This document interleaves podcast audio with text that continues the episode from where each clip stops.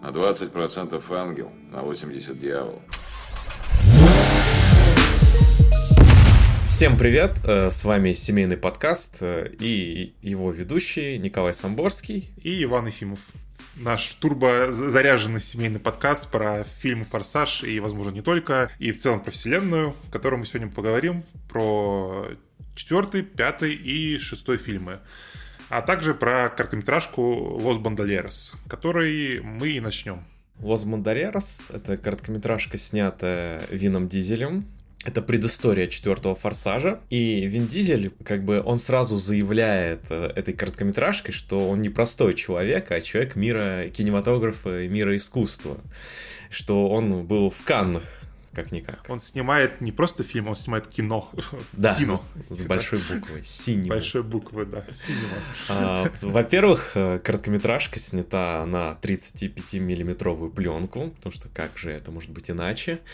И сам стиль съемки совершенно разнится с тем, как сняты большие фильмы серии «Форсаж», потому что короткометражка — это словно мокюментари, снятая на ручную камеру и рассказывающая совсем другую историю. Да, и она как бы рассказывает про персонажей, которые мы встречаем в прологе Форсажа 4. Э, собственно, это э, Сантос, Лео, э, Лети и Хан, которые устраивают налет на бензовоз поезд. Я не знаю, как назвать. Автопоезд, да. Вот, а, у него, кстати, есть название. Это Road Train. И вот да, сама да. эта движуха, она известна больше по Австралии, потому что у них популярны вот эти поезда дорожные, которых да. очень много подцеплено грузовых вот этих вагонов, можно сказать, и они очень длинный путь проезжают. Да, потому что у них исторически нету железных дорог, потому что э, началась э, колонизация чуть очень поздно у них, по-моему, если не ошибаюсь. Поэтому у них, да, популярны вот именно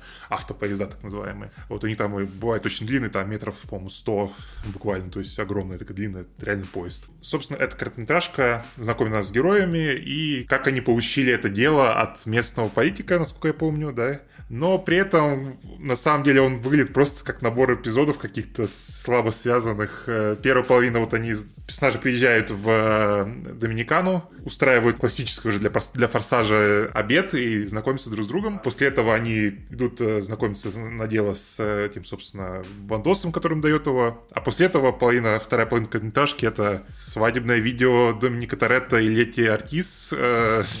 Просто набор красивых кадров, как они едут в машине машине там целуются, обнимаются. Странно. Да, согласен. И вот хочу немножко углубиться в некоторые моменты. То, что когда они устраивают классический семейный обед, начинает играть трек «Бандалерос», написанный как раз Лео Сантосом в реальной да, жизни. Да. И этот трек станет в итоге ключевым для идентификации форсажа, и очень многие люди даже в наши годы будут снимать тиктоки под этот трек. Ну, он клевый, слушай, ну, блин, почему нет? Да, ну, собственно, все да. треки, которые звучат в форсажах, блин, клево ощущаются. Да, знаешь, вот, причем это такая как попса, я не знаю, как даже назвать, ну, них, ну, ну ну, популярная музыка очень такая, да, но при этом все треки, они прям вот в сердечко тебя бьют вот всегда. Да. Хорошо, да, подобрано очень. А, и вот вторая вещь, которая меня абсолютно смутила в этой короткометражке, это то, что Доминик Торетто сидит в окружении нескольких дам в обнимку с ними. Вообще, что это? Да, потому что он любит Лети. И тут приезжает Лети, смотрит на него, тоже немного офигевает происходящего. Типа, что ты вообще сидишь так? Но все, что делает Доминик Торетто, это просто встает, улыбается своей фирменной улыбочкой, обнимает Лети, целует, и после этого начинается свадебное путешествие. Да, да. Ну, знаешь, я реально тоже такой, как бы, что, что, что, что происходит, знаешь, как бы... Очень возмущены Доминик, были. Доминик, это что, как, как так? Ты же семейный человек, как ты можешь это вот какими-то, э, простите, девками изменять летим буквально? Ужасно, ужасно. Осуждаем. Это не, не традиции семьи, а мы поддерживаем семью. Но это хорошо вкладывается в мою теорию, которую я тебе рассказывал, но я ее повторю попозже, когда мы поговорим про Форсаж 4. Абсолютно. Абсолютно, да. Давай, ну как тебе в целом нравится эта короткометражка, нет? Да, да вот, я думаю, про это надо сказать обязательно. Да. Слушай, э, короткометражка мне это не очень нравится, потому что она больше кажется каким-то выпендрежем э, Вина Дизеля, и она неконсистентна, то есть половина вроде про то, как приезжает семья, половина про то, как он просто целуется с Лети, обнимается, едет с ней, развлекается. И я просто не понимаю, как бы, что эта короткометражка должна с собой нести. Ну да, да, мне тоже странное ощущение какое-то, ну, вот реально, как будто бы Дизель просто хотел вот немножечко себя почувствовать творцом и такое, сниму-ка я короткометражку, и, ну и пообнимаюсь э, Мишель, э, Мишель Родригес, да? Да. Да, Мишель Родригес, да. Типа, ну почему нет? да, но мне тоже не казалось очень странный. Я при этом, знаешь, я ее скачал еще года два назад, по-моему. Хотел посмотреть. И она мне так лежала, я все так хайпил, думал, там такое-то что-то клевое, а она какая-то, ну, никакая. Очень странно. Но как, если вы фанат, то, в принципе, глянуть можно, потому что, ну, единственное, что полезное, тут раскрывает, как Хан познакомился с другими героями. И то, ну, не сильно, я бы сказал. Мне кажется, вот на этом можно было бы сосредоточиться больше. Вот прям всю ее сделать, как они вот познакомились, как они тусят вместе вот все. И это было бы, ну, намного, мне кажется, э, ну, намного лучше было бы, если как, как такой пролог Форсажу 4. Да, потому что вообще вот то, как Хан стал частью семьи, это довольно интересный мог быть эпизод, но нам просто его какими-то белыми нитками сшивают, что типа Хан когда-то ходил на дело с Домиником, и вот он приезжает по его зову. Все. Ну да, да. Плюс какие-то шутки странные российские по поводу да. Хана. Там раза три его называют китаёзой, типа... А, мы осуждаем это. Осуждаем. Ну просто, я, я, не, понимаешь, я не то, что чтобы, ну, если бы шутки были смешные хотя бы, я бы еще понял, да, тут просто просто он называют китаёза, хотя он, ну, американец, как бы, да, просто он, ну, азиат. Да, ну, да есть... при том это, как бы, ну, доминиканцы делают. Да, да, ну, то есть это какой-то, знаешь, вот, э, непонятно зачем это вставлено, но ладно. Да. Ну, возможно, кстати, после всего этого Вин Дизель больше ничего и не снимал. А, то есть вот его отменили как режиссера, хочется сказать. Возможно. Да, да, да. Э, ну, в общем-то, да, особо не, не что здесь говорить. Давай перейдем к четвертому фильму. У нас начинается трилогия фильмов переходная от э, классических э, гоночных фильмов к уже к более экшеновым. Я бы сказал, что этот фильм еще он такой как бы... Ну да, вот этот фильм он самый переходный, я бы сказал, пятая часть больше про экшен, а это что-то что между получилось, да. Да, да. Фильм начинается со сцены ограбления вот этого дорожного поезда, и у меня сложилось ощущение, словно эта сцена заявляет собой то, как франшиза изменится в дальнейшем, потому что начинается все с классического ограбления, как это было в старых форсажах, но в итоге это ограбление переходит во взрыв э, самого трака, который перекручиваясь, летит в сторону Доминика, и Доминик очень круто уезжает от этого взрыва, и словно вот этот взрыв означает начало новой эпохи для Форсажа. Да, причем не просто уезжает, он в сломо проезжает под переворачивающимся бензовозом, когда он тут находится в воздухе прям и... Да. Не, с этой точки зрения, да, я согласен, есть, возможно, я, ну, я вполне допускаю, что так и было задумано. То есть, э, потому что начало, оно прям такое, да, начинается как классический форсаж, а заканчивается более масштабно, ну и ближе к современным частям. В этом плане, да. Э, несомненно. А, и я хочу сказать, что сразу бросается в глаза, собственно, главный косяк четвертого форсажа это довольно слабая компьютерная графика, которая повсеместно применяется в этом фильме. Да, к сожалению, выглядит просто, ну, я даже помню тогда, когда смотрел, хоть я не особо, может, разбирался, но и даже тогда было видно, что это, ну, это галимый CG какой-то, да. Да, причем я тоже посмотрел фильм э, на момент его выхода, я тогда еще учился в школе, и вместе с мамой поехал на четвертый форсаж, но настолько меня все раз увиденное расстроило, что после этого я лет 10 не смотрел форсажи. Э, да, нет, я, я помню, мы с друзьями пошли на, вот, на четвертый форсаж. Э, я помню, тогда, это было лето, если не ошибаюсь, 2009 года, да? Да. И у нас такая была фишка в кинотеатре, в котором мы ходили, это было метро Варшавская, там есть торговый центр Варшавский, и там был кинотеатр. И по утрам билеты были 25 рублей. Даже по, те, по тем временам это было очень дешево. И нам, школьникам, это было самый... А, только это было в 9 утра. То есть первый сеанс, самый ну, первый в 9 утра, когда еще даже торговый центр не открыт, и надо было заходить в кинотеатр через задний ход. Э, билеты были на первый сеанс по 25 рублей. Поэтому мы ходили с друзьями каждую неделю в кино и смотрели все фильмы мы пришли, пришли на «Форсаж», и, во-первых, там была толпа людей, а во-вторых, билеты были по 110 рублей. Вот. И мы, по-моему, это один был из немногих фильмов тогда, который, который мы просто не попали, потому что все было занято, и мы, по-моему, пошли на фильм «Лопухи».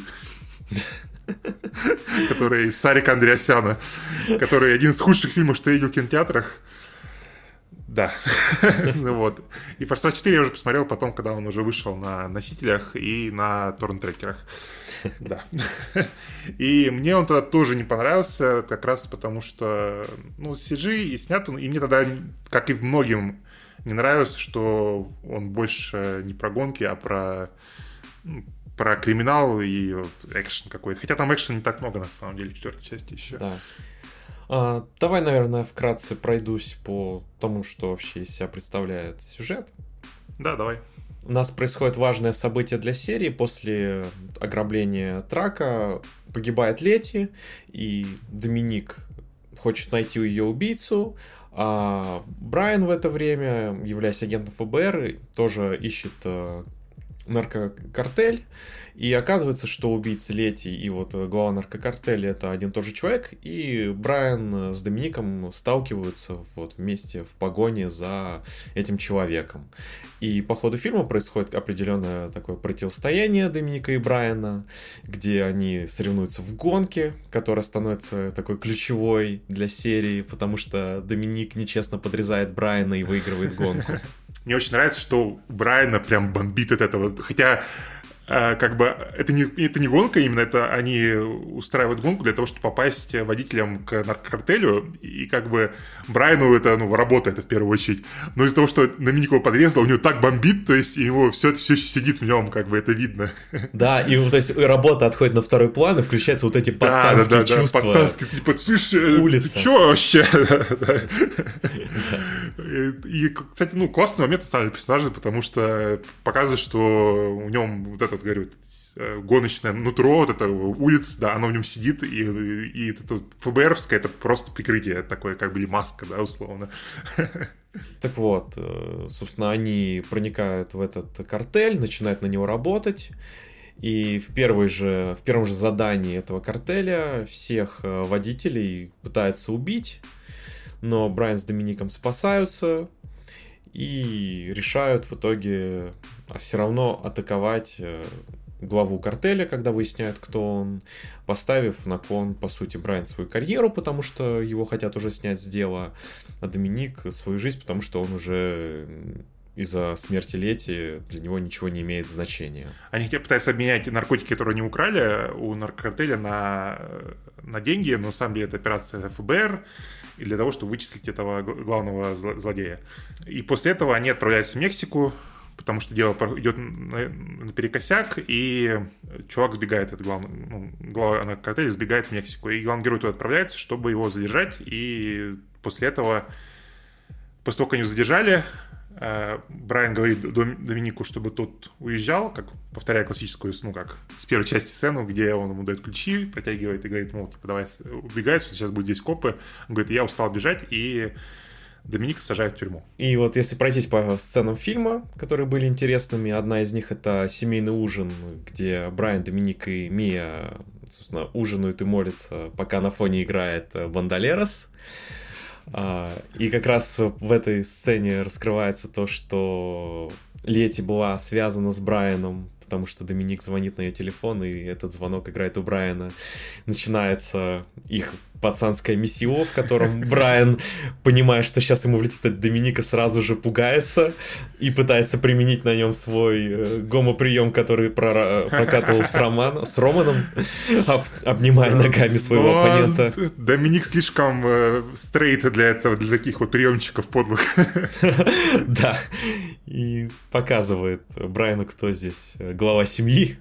Да, да. Мне еще очень нравится тот момент, как раз когда Доминик звонит, а, собственно, он звонит, потому что Лети работала на Брайана, чтобы э, Доминика простили в США, и он мог вернуться домой. Доминик звонит Брайану, у того на телефоне встречается Лети, и, знаешь, он так поворачивает лицо такое, смотрит как бы в сторону Доминика, и у него такое лицо, знаешь, оу, щит! Знаешь, какого ужаса прям. И там, и там уже Доминик такой, знаешь, как, просто как таран такой идет на него, Чё, ты что наделал, типа? Да. да, в общем, такой какой-то забавный момент мне понравился. Да, согласен. Плюс в этом фильме, в принципе, впервые появляется Галь Гадот на большом экране. И что она делает в фильме? Правильно светит на весь экран своими сосками. Потому что как еще молодой девчонке пробиться в Голливуд? Ужасный объективизм, конечно. Нет, ужасная объективация, вот. Да, осуждаем. Осуждаем, но осуждаем. То были да. такие но... времена. Осуждаем, но тем не менее выглядит классно, да. Да, и Ключевая в итоге сцена всего фильма — это погоня в тоннелях на границе Мексики и Америки. Да, и которая, опять-таки, почти целиком сделана в CG, и это прям очень заметно, к сожалению. А, да, плюс она очень сумбурно снята и смонтирована, что в итоге ты, в принципе, не очень понимаешь, что происходит, и не понимаешь, зачем ты это смотришь. Слушай, ну тут весь фильм э, смонтирован, ну, не очень. Тут, ну, камера мельтешащая, какие-то крупные планы, монтаж этот быстро, который был популярен в конце нулевых, ну, из там заложницы, вот это вот все, да. Да, и популяризатором всей этой движухи монтажной был Майкл Бэй. Не, ну, э, не, разве? Мне кажется, все-таки Борн, не, наверное, нет.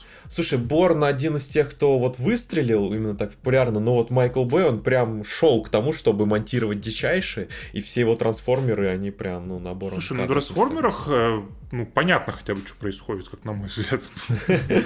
Ну, во всяком случае, в первых трех, там, четвертый, пятый уже похуже в этом плане. Но мне кажется, у нее там не было прям такого, прям, ну, вот, как вот заложница, когда ты просто вот ничего не понятно, что происходит, э, какие-то мельтешения вот прям безумное. Ну, вот съемка экшн-сцен, да-да-да, в заложнице и в Борне, это финиш. Не, ну в Борне еще тоже, опять-таки, там люди хотя бы понимают, что они делают, там тоже, конечно, местами не очень понятно, но целом, а вот заложница это, конечно, просто финиш. Особенно там вторая, третья, которую снимал этот режиссер, который просто худшие фильмы на свете снимает, забыл, кого зовут, к сожалению. И форсажи, к сожалению, тоже есть, когда происходит гонка, вот, которая в середине фильма, где они с Домиником соревнуются, честно, местами непонятно. Она еще ночью происходит, поэтому просто местами, что происходит, непонятно. И, ну, франшиза, которая про гонки, машины, экшен, это прям приговор, я считаю. Да, я согласен. И, кстати, вот на эту тему хочу немного порассуждать, потому что вот среди многих экшн-фильмов я заметил, что если экшн-сцена снимается в ночное время суток, то это всегда говорит о том, что на экшн-сцену не было ресурсов, и ее не особо прорабатывали, потому что темнота как бы скрывает все недостатки.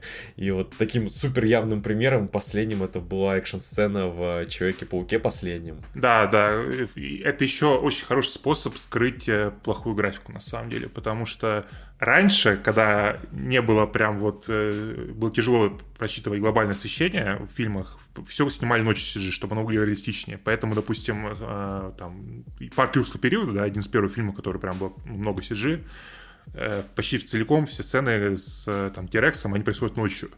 Поэтому выглядит так круто.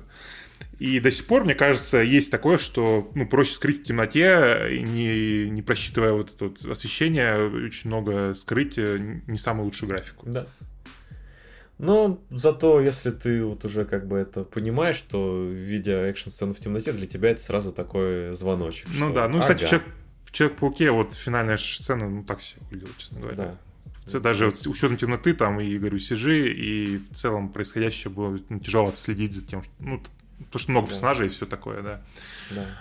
А, вот. Ну, в целом, да, четвертый форсаж, наверное, самый слабый, мне кажется, после, ну, на мой вкус после второй части, которая, как я говорил в прошлый раз, а, мне больше всего не нравится. И, кстати, все, все знакомые, которые послушали подкаст, сказали, типа, ты чё, вторая самая лучшая? Я был, честно, в шоке, потому что я думал, что она никому не нравится. Оказалось, что нет, нифига.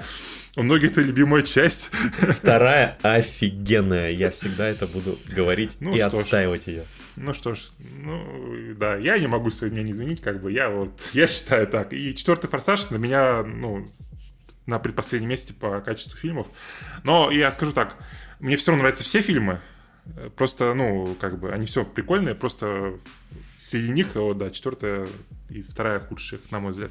Да, для меня четвертая, наверное, самая худшая, но единственный, наверное, ее вот плюс, который можно выделить, это то, что сценарий довольно неплохо строит э, персонажей нам и подает. Да, да, тут есть прям полноценная сюжетная арка в этом. Да, я как раз хотел про это говорить, что я когда пересмотрел фильм вот перед подкастом, а, оценил фильм по-новому, потому что здесь на самом деле неплохой сюжет, потому что ну, есть ставки какие-то, есть персонажная арка у Брайана, который вот, э, мечется между тем, чтобы опять быть ФБРовцем, или э, быть семьей и так далее. У Доминика есть тоже сюжетная арка, где он как бы бежит всю, всю свою жизнь от закона и в конце принимает свою участь, как бы решает не бежать. Один из интересных фактов еще про четвертый форсаж, что именно в этом фильме Мия спрашивает Доминика перед его отъездом в Мексику, что он скажет своему единственному родному брату. А родной брат появляется впервые только в девятом форсаже. И можно создать определенную теорию, что они все это продумали еще заранее. Ну, я думаю, скорее всего, нет. Но это было просто как бы такие, а, был такой момент, давайте добавим. Так что все оправдано, да. Ну, зато продумано, чем чарте получилось так-то. Да-да. А, собственно, моя теория, о которой я хотел поговорить, э, когда я смотрел фильм, четвертый фильм, вот, опять-таки, пересмотрел перед подкастом, и посмотрел, а, главное, короткометражку «Лос Бандалерос», я обратил внимание, что Доминик, он э, прологи четвертого фильма и «Лос Бандалерос» намного более живой и ближе к тому, какой он был в первой части. То есть он, когда играет, он прям играет всем лицом, он выглядит как живой человек. А после смерти Лети он становится прям вот э, таким как бы вот современным Вином Дизелем, который такой монументальный экшен-герой, который вот одно выражение лица на все фильмы, да, и он э, даже когда он смеется или находится с семьей, или какой-то душевный разговор происходит, и он пытается играть, он все равно как будто бы, э, это как будто у него маска на лице, и он, э, ну, пытается играть внутри как бы фильма. То есть персонаж Доминика Торетто играет эмоции какие-то положительные, хотя на самом деле он опустошен внутри, и у него глубочайшая депрессия. И когда он остается один на один, как бы, это все проявляется, и он прям реально грустный. как раз ты мне рассказывал, что в каком-то интервью Вин Дизель говорил о том, что применяет методику Филини да, для да. подхода к своей актерской игре. И вот эта твоя теория, мне кажется, просто дает подтверждение о том, что Вин Дизель гениальный актер, которого весь да, мир не понимает. Да, да, то есть он э, специально начал играть как бы хуже, чтобы передать вот персонаж, ну не, не играть хуже даже, а менее эмоционально, чтобы передать вот персонажа, как бы, который, ну, потерял своего любимого человека. Но, конечно, Лети возвращается, спойлер, да, в шестом фильме, но мне кажется, к тому моменту он то ли разучился играть этого персонажа, то ли решил, что это лучшее направление для персонажа, чтобы, ну, быть вот э, экшен-старом таким, да, как там Шварц или тот же э, Дуэйн Скала Джонсон, да, что ему лучше играть вот так вот, то есть э, ну, более однотипно и более прямолинейно, да. Не знаю, либо реально учился играть, потому что фиг его знает, ну... Слушай, ну, наверное, потому что персонаж, который много смеется и улыбается, по его мнению, не выдержит тот урон, который выдерживает Доминик Торетто в дальнейших частях. А, да, да. Ну, в целом у него много за жизнь получилось всяких переживаний, да, и можно понять, что человек вот э, закрыл все свои эмоции внутри себя, и теперь он непроницаемая вот эта вот машина просто для не хотел сказать для убийства, на самом деле, непроницаемая машина для любви своей семьи, вот. Да-да-да. Вот. Ну, собственно, да, это все, что я хотел сказать про четвертый форсаж. Э, тебе что-то есть добавить, еще нет? А, я могу лишь сказать, что фильм заканчивается на том, что Доминика садят в тюрьму, везут его в тюремном автобусе, но Брайан понимает, что жизнь ФБРовца не его, и вместе с Мией он едет, чтобы освободить э, своего, можно сказать, брата. Да-да, и вот финальный момент, самый такой э, тоже прикольный, э, когда они подъезжают на машинах к автобусу, которым перевозит Доминика, а, все заключенные смотрят в окошко, типа, о, типа, что происходит? А Доминик смотрит в другую сторону, и улыбается просто. Он понимает, ну, либо он понимает, что семья-то его не бросит, и там и сразу понимает, что происходит, как бы, либо он узнал свой, свой Dodge Charger, которым едет Брайан, по звуку просто, мне кажется. есть... Вот я могу в это поверить. Да, да, он такой, типа, моя, моя, моя, моя ласточка приехала просто. Да. Пятый форсаж который вышел в 2011 году, он напрямую продолжает концовку четвертого и начинается с освобождения Доминика. Но что я заранее хочу сказать, это то, что режиссеры и создатели фильма услышали критику четвертого форсажа насчет применения компьютерной графики, и дальше они решили применить э, практический подход и снимать э, все экшн-сцены вживую, применяя компьютерную графику лишь э, чуть-чуть для того, чтобы все заполишить и зафиналить. И это очень чувствуется, начиная с пятого форсажа. Да, да, ну то есть я вот пересматривал, и я... Вот буквально один момент есть, где видно, что снимали там в конце фильма, когда умирает Винс, и там видно, что зеленка прям вот на фоне, они в машине едут, и видно, что все, что вне машины, это на зеленке снято и добавлено. А вот единственный момент, где вот видно графику прям, вот знаешь, а все остальное ощущение, будто снято, снято целиком вот вживую. И это, конечно, прям вот очень крутой э, прогресс, я не знаю, то есть, знаешь, это как Uncharted 1, вот четвертая часть, да, а это Uncharted 2. Блин, почему я вспоминаю Uncharted все время, я не знаю. Но не суть, да. Sony. Sony Boy, а, Нет, кстати, вообще-то нет, хоть у меня есть PS5, но нет. Я, кстати, еще вспомню Uncharted 4, когда будем говорить про девятую часть, потому что, мне кажется, там тоже много параллелей. А, Хорошо. Кроме, кроме брата, кстати, даже, да. Вот, так что, так что готовьтесь, да. Это будет интересно. Вот я хочу, знаешь, что про пятый форсаж тоже заранее сказать. Благодаря тем, что все трюки выполнены по-настоящему, и благодаря общей крутой динамике фильма, вот когда я решил пос попробовать посмотреть вот «Форсажи», вернуться к ним, это был 2019 год, потому что я вот после четвертого все пропустил, и в какой-то момент подумал, блин, я вроде слышал много хорошего про эти фильмы, что на них круто отдохнуть, дай-ка я попробую их посмотреть. И вот я врубил пятый «Форсаж», и все, я заново открыл для себя форсажи и влюбился в них, потому что это одна из моих любимых частей стала, и то, насколько она крутит событиями в фильме, насколько все круто выглядит, это просто вот... Если вы хотите попробовать вкатиться в форсажи современные, то обязательно просто начинайте с пятой части. Ну да, она общепризнанно, мне кажется, читается лучше, хоть у меня, наверное, любимая седьмая или восьмая, потому что они более безумные, более масштабные, как бы. Но вот, э, скажем так, если брать вот фильм какой-то, знаешь, пытаться объективно как-то, может, оценить, хоть, конечно, это, ну, странно объективно, да, но я имею в виду, Короче, этот фильм, мне кажется, зайдет всем, вот, я скорее так сказал, да, то есть, что тут очень хороший pacing, э, все прям вот, каждая сцена за сценой идут, прям вот э, монтаж идет два часа фильм, да. Да, это первый фильм, который больше двух часов. Да, ну там что, два, два, десять, по-моему. Ну, то есть он прям вот идеально, знаешь, такой пакет, как бы. Тут есть экшен, тут есть э, спокойные моменты. Экшена не так много, как в следующих частях, что ты прям вот, э, это превращается просто в экшен, да, бесконечно. Где фильм ради экшен-сцен, а тут есть какой-то сюжет все-таки еще, но при этом много клевого экшена. И вот я говорю, как вот такой пакет, да, форсажа, он, наверное, идеальный. Да, плюс у фильма, в принципе, есть конкретная тематика, это кино про ограбление, вот словно там «Друзья Оушена», ну, да, да, прям, итальянский. Скорее, да, мне больше всего напомнил «Грани по-итальянски», потому что, ну, там тоже машины были. Да, ну, я хотел сказать, что фильм просто сконцентрирован вокруг одной идеи, и она вот да, драйвит да. Э, весь путь фильма, и тебе круто интересно смотреть. Да, ну, кстати, по поводу «Один из друзей Оушена», даже тут э, Лео Сантос, они практически вот эти два чувака, из, э, которые, помнишь, были тоже водителями.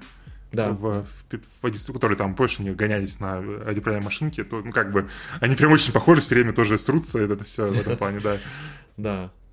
Давай я, наверное, кратко опишу. Да, давай про историю я буду вклиниваться, да. Все герои семьи после освобождения Доминика попадают э, в Рио, Собственно, Винс э, предлагает непыльное дело команде, это ограбить э, поезд с тачками, но по ходу дела Брайан понимает, что все нечисто, и это изъятые тачки у наркокартелей, и это, по сути, поезд э, отдела по борьбе с наркотиками. И они пытаются с этого дела свинтить, повторяя трюк Вина Дизеля из 3 икса, когда на корвете он прыгал с обрыва только в 3 он выпускал парашют, но здесь э, Доминик Торетто и Брайан просто падают в воду с 75 метров.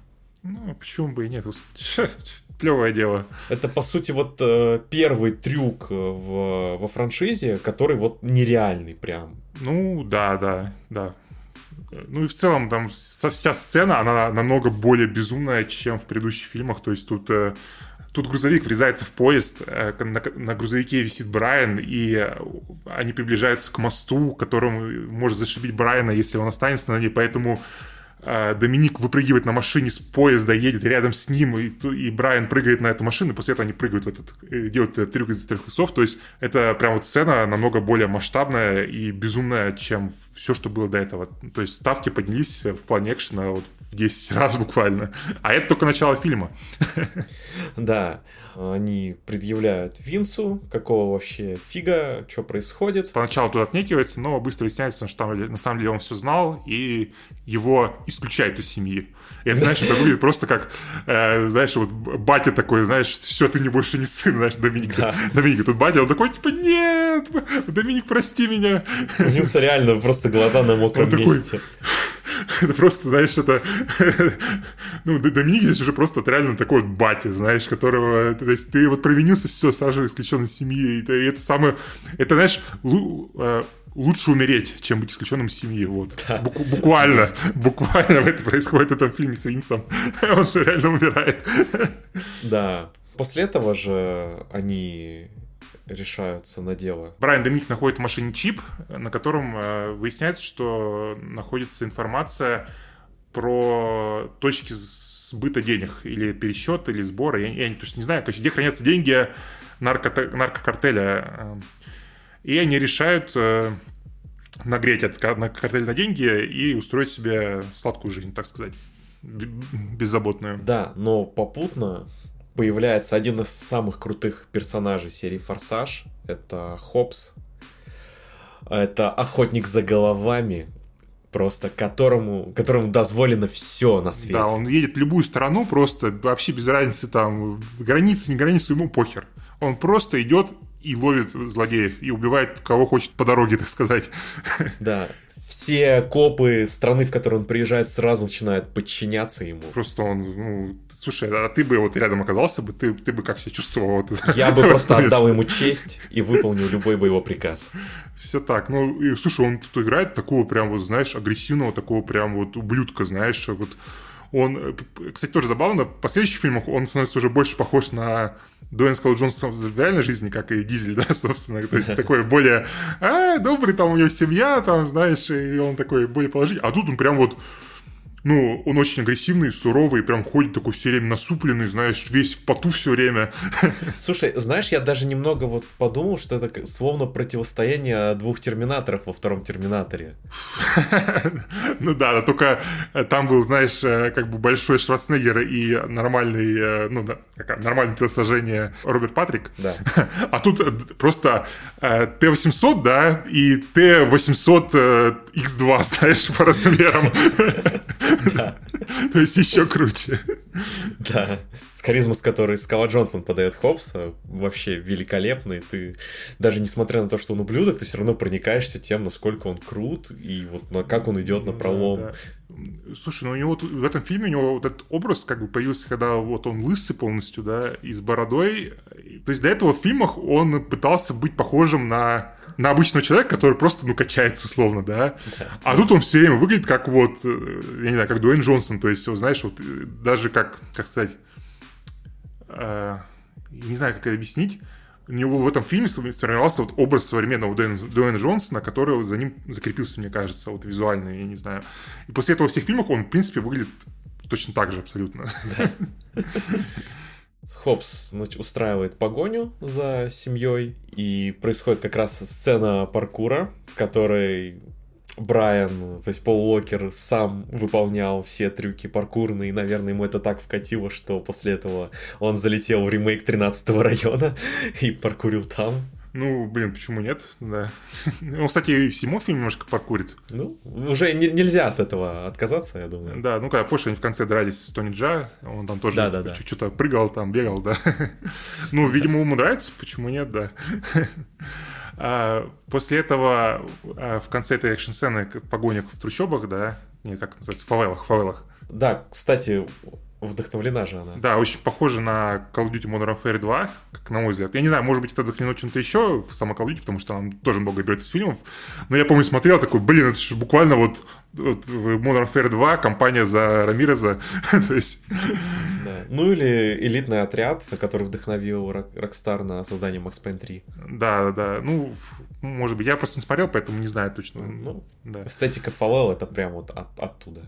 Ну и плюс еще город э, Бога, тоже вот э, фильм про эту всю эстетику. Да, и после этого, после этой сцены э, герои опять хотят разбежаться и, короче, сбежать из страны поодиночке, потому что ну, за ними охотятся как бы и наркокартель, и команда Хопса.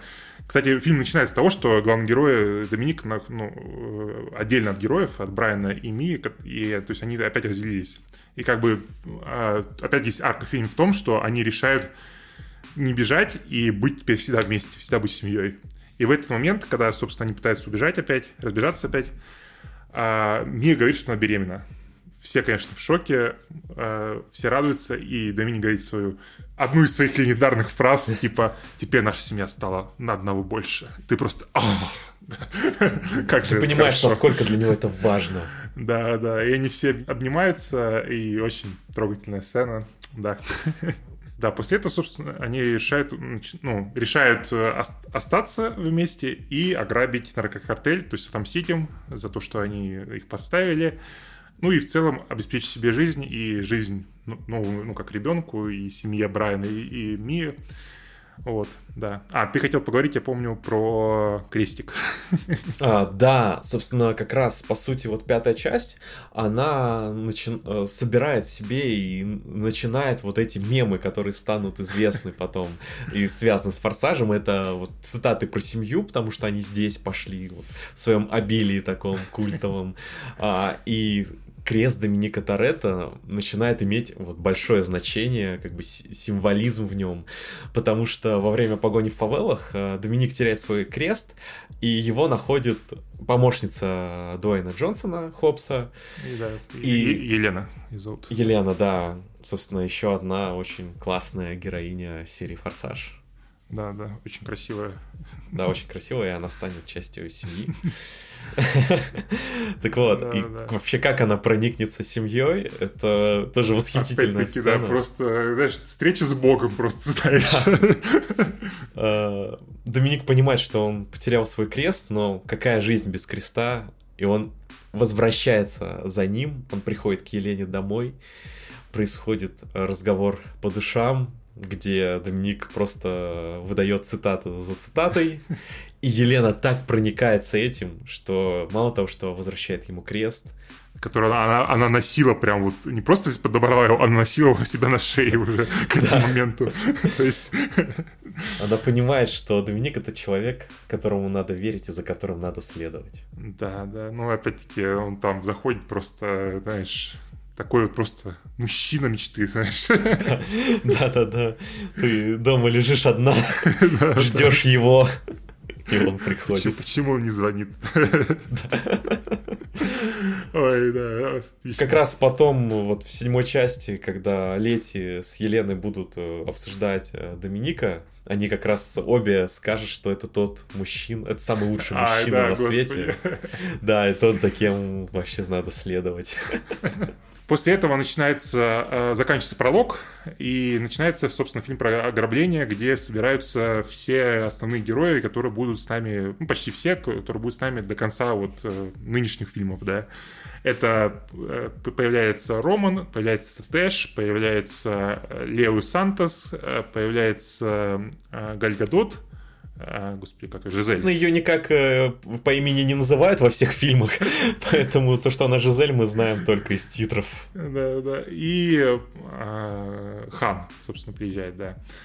И они, ну, сейчас просто классический фильм, где они придумывают план, начинают э, слежку за, за деньгами, которые перев... свозят с одного места в, в полицейский участок, и разрабатывают, как они будут его ну, грабить. Ну, все классически на самом деле. Наверное, стоит выделить несколько сцен вот из этого периода фильма. Это погоня на полицейских машинах, э, это One Million Dollar Race, как Да, она да, называется. Где они ставят еще не, вы- не, не украденные деньги на гонку, да? Да, То есть каждый, и- из четырех да, ставит. Да. И Брайан как раз начинает припоминать э, гонку из четвертого фильма и просит Доминика, чтобы тот не читерил больше. Да, и в конце, ну, они вставят гонку, это классическая это, это quarter mile drag race, да, и в ней выигрывает Брайан. И он такой выходит, типа, да, я тебя сделал. По чесноку. По чесноку, да, Д- Доминик такой, ну ладно, ладно, молодец, молодец, типа, да, сделал меня, такой уходит, такой улыбается, довольный. И тут э, Тэш с Саман такие стоят сзади Брайана, такие, ну что, мы скажем, мы скажем, он говорит, типа, Брайан, что скажете? Ну, он, короче, Доминик за- затормозил в конце. И Брайан такой, да, да ладно, ладно, вы угораете, и они уходят, он такой, так, стоп. Блин, тоже такой классный момент. Э, Выясняется, что ну, э, Доминик сделал подарок будущему э, племяннику, получается, да, племяннику. Племяннику. Да, и решил проиграть гонку специально, чтобы ну, Брайана и СМИ было больше денег, получается. Э, Это потрясающий реально тоже момент, который персонажи рисуют. Гениальный, да. А, еще есть классный момент, когда Брайан и Доминик э, говорят вместе про, про отцовство. А, Брайан спрашивает Доминика, помнит ли тот своего отца, и тот рассказывает, что его отец каждое воскресенье устраивал барбекю на всю улицу, мог кто угодно мог прийти поесть. И при этом каждую ночь он все время проводил время в гараже, но каждую ночь а, приходил, делал уроки вместе с Мией, а потом еще оставался, чтобы выучить, э, что она будет э, задавать на следующий день э, допоздна. И вообще был классным чуваком. А Брайан своего отца не помнит, потому что он бросил их. И он поэтому боится, что он будет таким же плохим отцом. Но Доминик его успокаивает и говорит, ты будешь хорошим отцом, а если нет, я надеру тебе жопу. Что от человека, семейного человека, звучит ну, как реальная угроза, я бы сказал. Ну, слушай, да, когда Доминик угрожает, стоит опасаться. Да, да, да. Так что Брайану нет вариантов, как бы, быть только хорошим отцом. Да. И как раз вот говоря про цитаты, которые выдает Доминик, именно в этом фильме звучит одна из лучших его цитат, в принципе, на экране. Это когда вся семья за столом, и Доминик говорит, миллионы приходят, уходят, не у них счастье. Самым важным на свете всегда будут люди в этой комнате. Вот здесь, сейчас. О, блин, просто бальзам на душу. Я, я прям даже, даже в твоем, э, скажем так, неидеальном переводе, да, э, это, знаешь, мурашки похожие идут просто, понимаешь? Вот. Э, Как ты говорил, хочется говорить вместе с Домиником. Я прям, я прям повторял, я в конец фразы помню, типа, right here, right now, да, я прям по ней за ним повторял, прям, ну, мощнейшая фраза, понимаешь, просто на- наряду вот с лучшими цитатами Джокера, я считаю, «Темного рыцаря». Слушай, ну не просто так, она еще раз э, прозвучит э, в конце седьмой части. Да, да, ну, потому что, ну да, она самая, наверное, такая известная и самая лучшая в серии. И опять-таки она звучит искренне. Я не знаю, как, вот, как у него это получается. Может, потому что я реально вот фанбой Вина Дизеля и Форсажа, да. Ну, я прям слушаю, и я прям ощущение, что вот он говорит не только про вот персонажей в фильме, да, а вот про актеров, которые собрались. Хоть э, они в целом собрались здесь первый раз, но такое ощущение, как будто вот реально это люди семьи, вот семья прям, да, как бы вот люди, которые Ну. ну, в этой комнате. И это Да, ну плюс просто хотел сказать, что Брайан и Мия все-таки больше 10 лет уже снимаются с ним. Не, да, ну я имею в виду, я про остальных там, про Хана, Ну, да, Джизель, да, да. Но все равно какое-то ощущение вот э, Да, да, прям вот причастности ис- есть. искренности. Вот, знаешь, э, немножко забежим вперед. Вот Хопс и Шоу тоже пытались тему семьи, да, вот, с семьей и э, господи, Джейсона Стэтхэма и Скалы. Ну, там это не работает, потому что там Вина Дизель не был в продюсерах, мне кажется. Вот. Э, Еще тоже важная сцена, ну, как важная, э, с Ханом и э, Жизель. Да, ты про нее поговоришь, потому что это твоя сцена. А, в общем, с Ханом а, заключается тоже один интересный момент, который идет вот сквозь э, третий форсаж и доходит до пятого, который не упоминается никак. Это то, что Хан постоянно что-то жует. И да. это не объясняется, и кажется, ну просто чувак э, любит покушать. В кадре он вот везде появляется с едой, кроме э, вступления четвертого форсажа, что ты аж задаешься вопросом, почему он ничего не ест. А, так вот, и единственный, кто это подмечает э, внутри фильма, это героиня Галь Гадот, э, Жизель. И она выкупает сходу, в принципе, почему Хан все время жует. Она говорит, ты, наверное, очень много курил. Э, раньше, и сейчас э, сублимируешь это едой. Да, если вы смотрели фильм Better Luck Tomorrow э, режиссера Джастина Лина, который снимал... Из третьего по шестой и девятый, да. Именно в этом фильме появляется же персонаж Хана, ну, который перекочевал. Не, неофициальный приквел такой, да, получается. Интересно. Да. И в этом фильме Хан очень много курил. И вот чтобы сохранить какую-то персоналию Хана, но в то же время фильм, э, фильме «Форсаж» у них э, детский рейтинг, и курить там нельзя, то вот Хан э, как бы пытается бороться со своей привычкой едой. И это очень интересно и забавно, что такой вот, такую маленькую деталь не оставили без внимания, и Галь это подмечает. Да. Не, ну в целом, знаешь, у него почему-то такие вот моменты, знаешь, когда, ну, авторы фильмов э, оставят отсылки, либо вот какие-то переносят персонажей из других фильмов. Мне кажется, это очень, ну, сам по себе это очень клево. И показывает, что людям, ну, было не плевать, да, и как-то это все, ну, короче, не знаю. Прям вот, знаешь, это опять-таки заставляет тебя верить в то, что люди там реально семья какая-то, да, и то, что да. вот Джастин Лин, у своего друганах Сунган, да, э, вот тянет буквально с своего первого фильма, потому что они были дружбанами, и сделал его персонажем, как бы, тем же самым персонажем. Ну, конечно, не знаю, это очень клево, мне кажется. Да, да, ты больше веришь во вселенную фильма, в принципе, благодаря да, таким да. деталям. Дальше, о чем хочется поговорить, это, наверное, то, как э, Хопс прибывает э, в тайное убежище Доминика. Да, да. А это момент, который, из-за которого мне не понравился фильм, когда я посмотрел в кинотеатре, вот когда он только вышел. Вот буквально из одного маленького момента в фильме, который мне казался глупым, я считал, что весь фильм глупый, и вообще, типа, как такое можно снимать? Ну, я тогда был, типа, максималистом, да, вот. Мне было сколько... 17, э, а, а кто не был?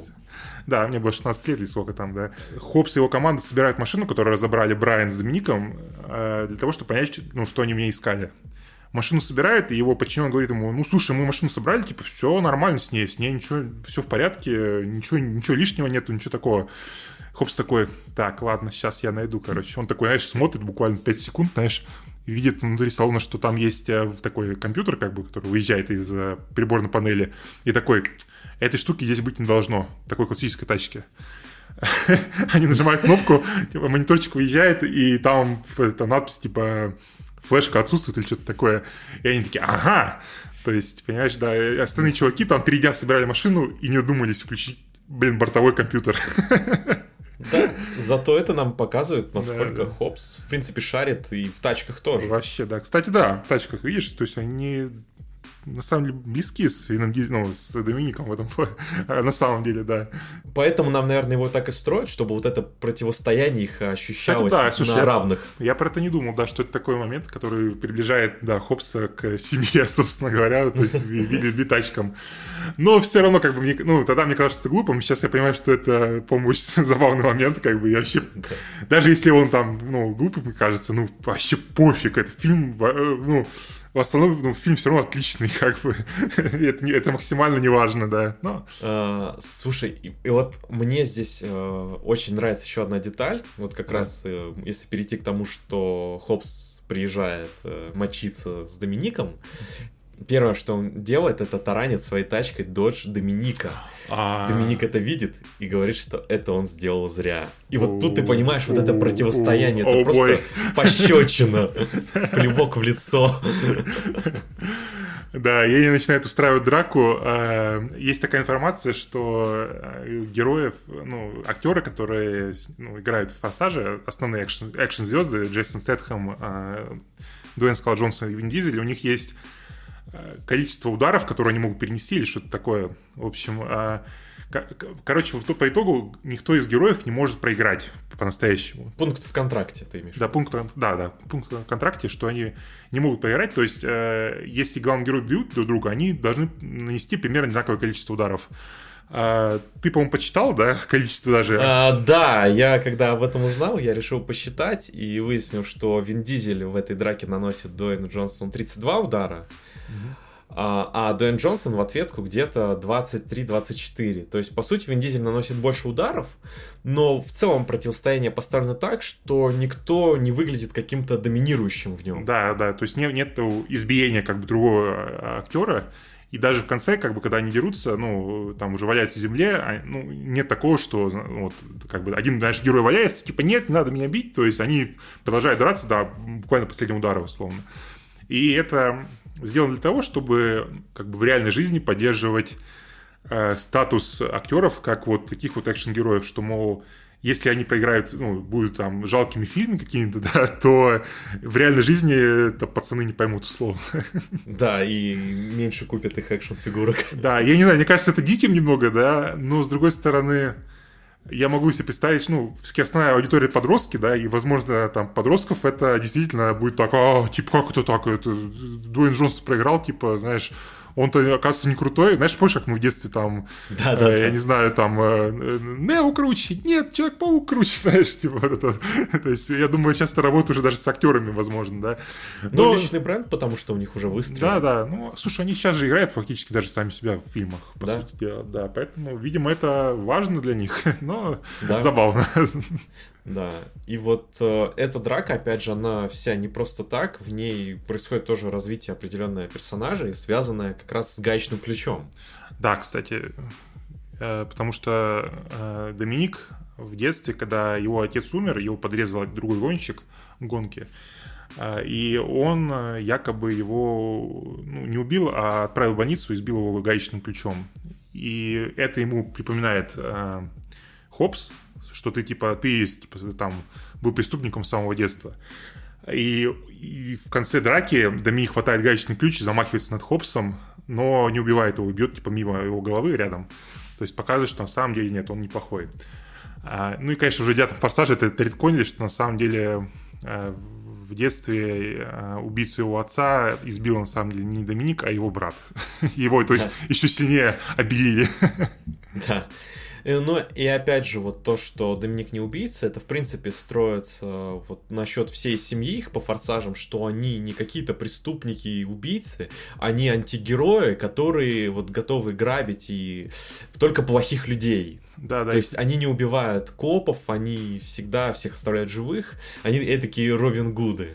Да, и мне очень понравился в начале момент, когда они э, спасают Доминика из э, э, тюремного автобуса, нам показывают э, сводку новостей. И там говорят, что...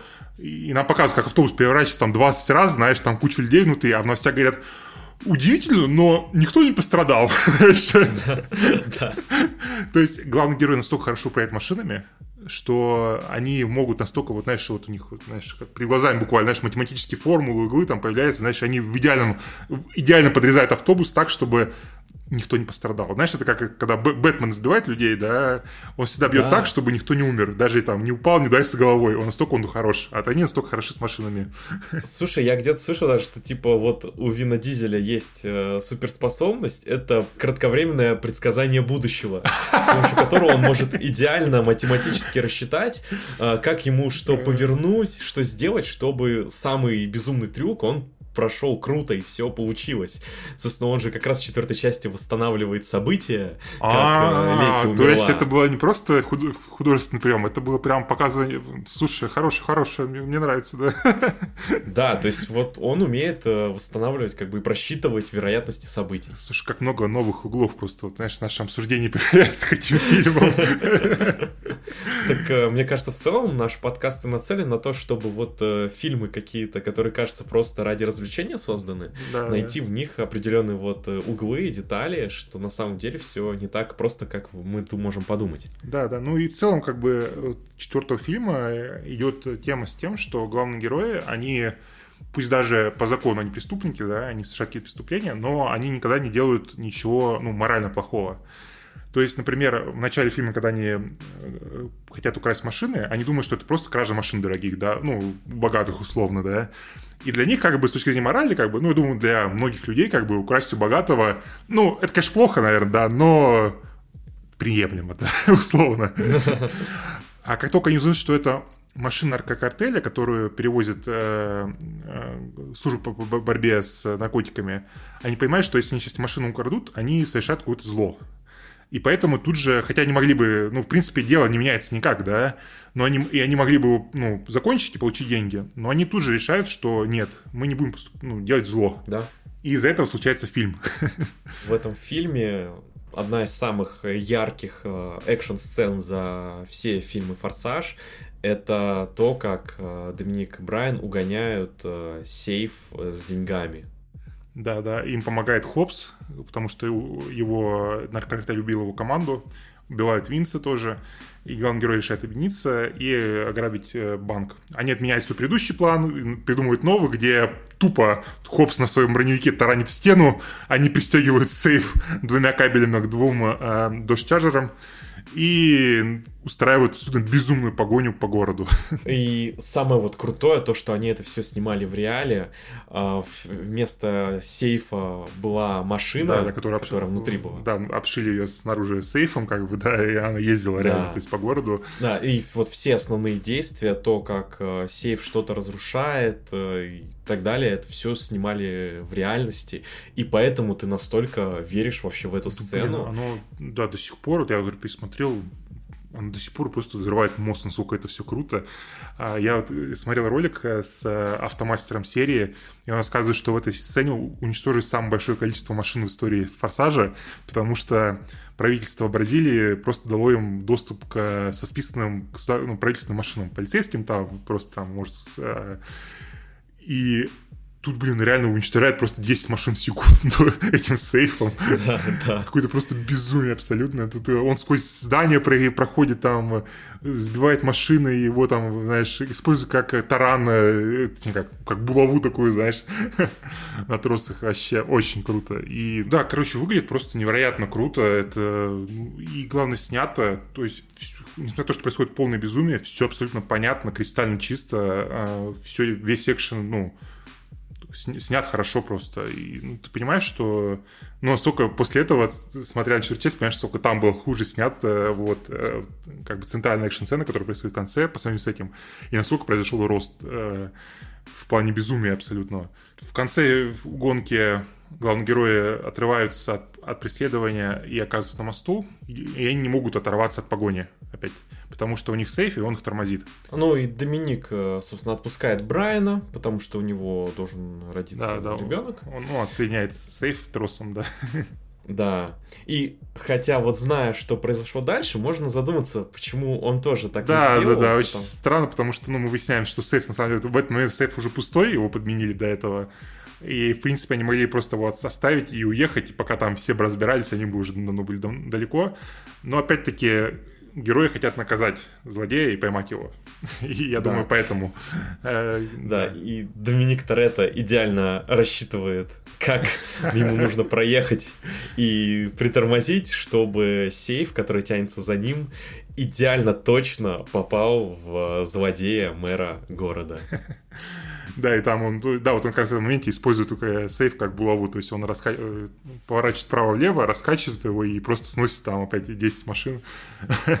И в конце тоже очень крутой момент, когда он э, опять все просчитывает так, что сейф вылетает за борт, тянет свою машину, машина сбивает другую машину вот, главного злодея, и он в нужный момент выпрыгивает из нее, и, в общем, происходит опять полное безумие. А, появляется Хопс, да, и э, и убивает главного злодея, подходит к Доминику и говорит, типа, ты, ладно, ты нормальный парень, но ты все еще преступник, поэтому я тебя поймаю, но я тебе даю 24 часа форы. Но день не стоит со мной. Доминик такой, ну ладно, ладно, что, без проблем. Уезжает вместе с Брайаном.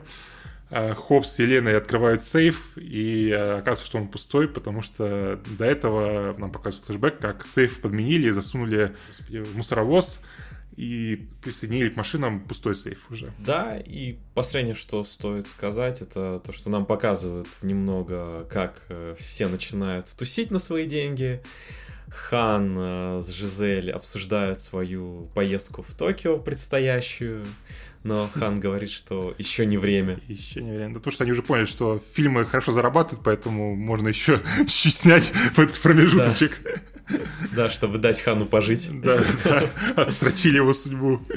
Да. А. И в этом фильме, как раз по сути, как в фильмах Марвел, впервые после титров появляется сцена, в которой героиня Евы Мендес показывает Хопсу документ о том, что Лети оказывается жива.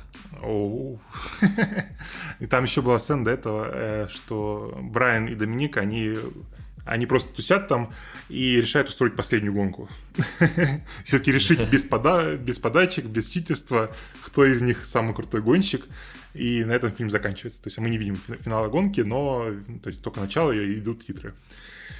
Да. А, так, ну, что сказать. Фильм офигенный. Если вы не смотрели почему-то и смотрите этот подкаст, хоть, конечно, это очень странно.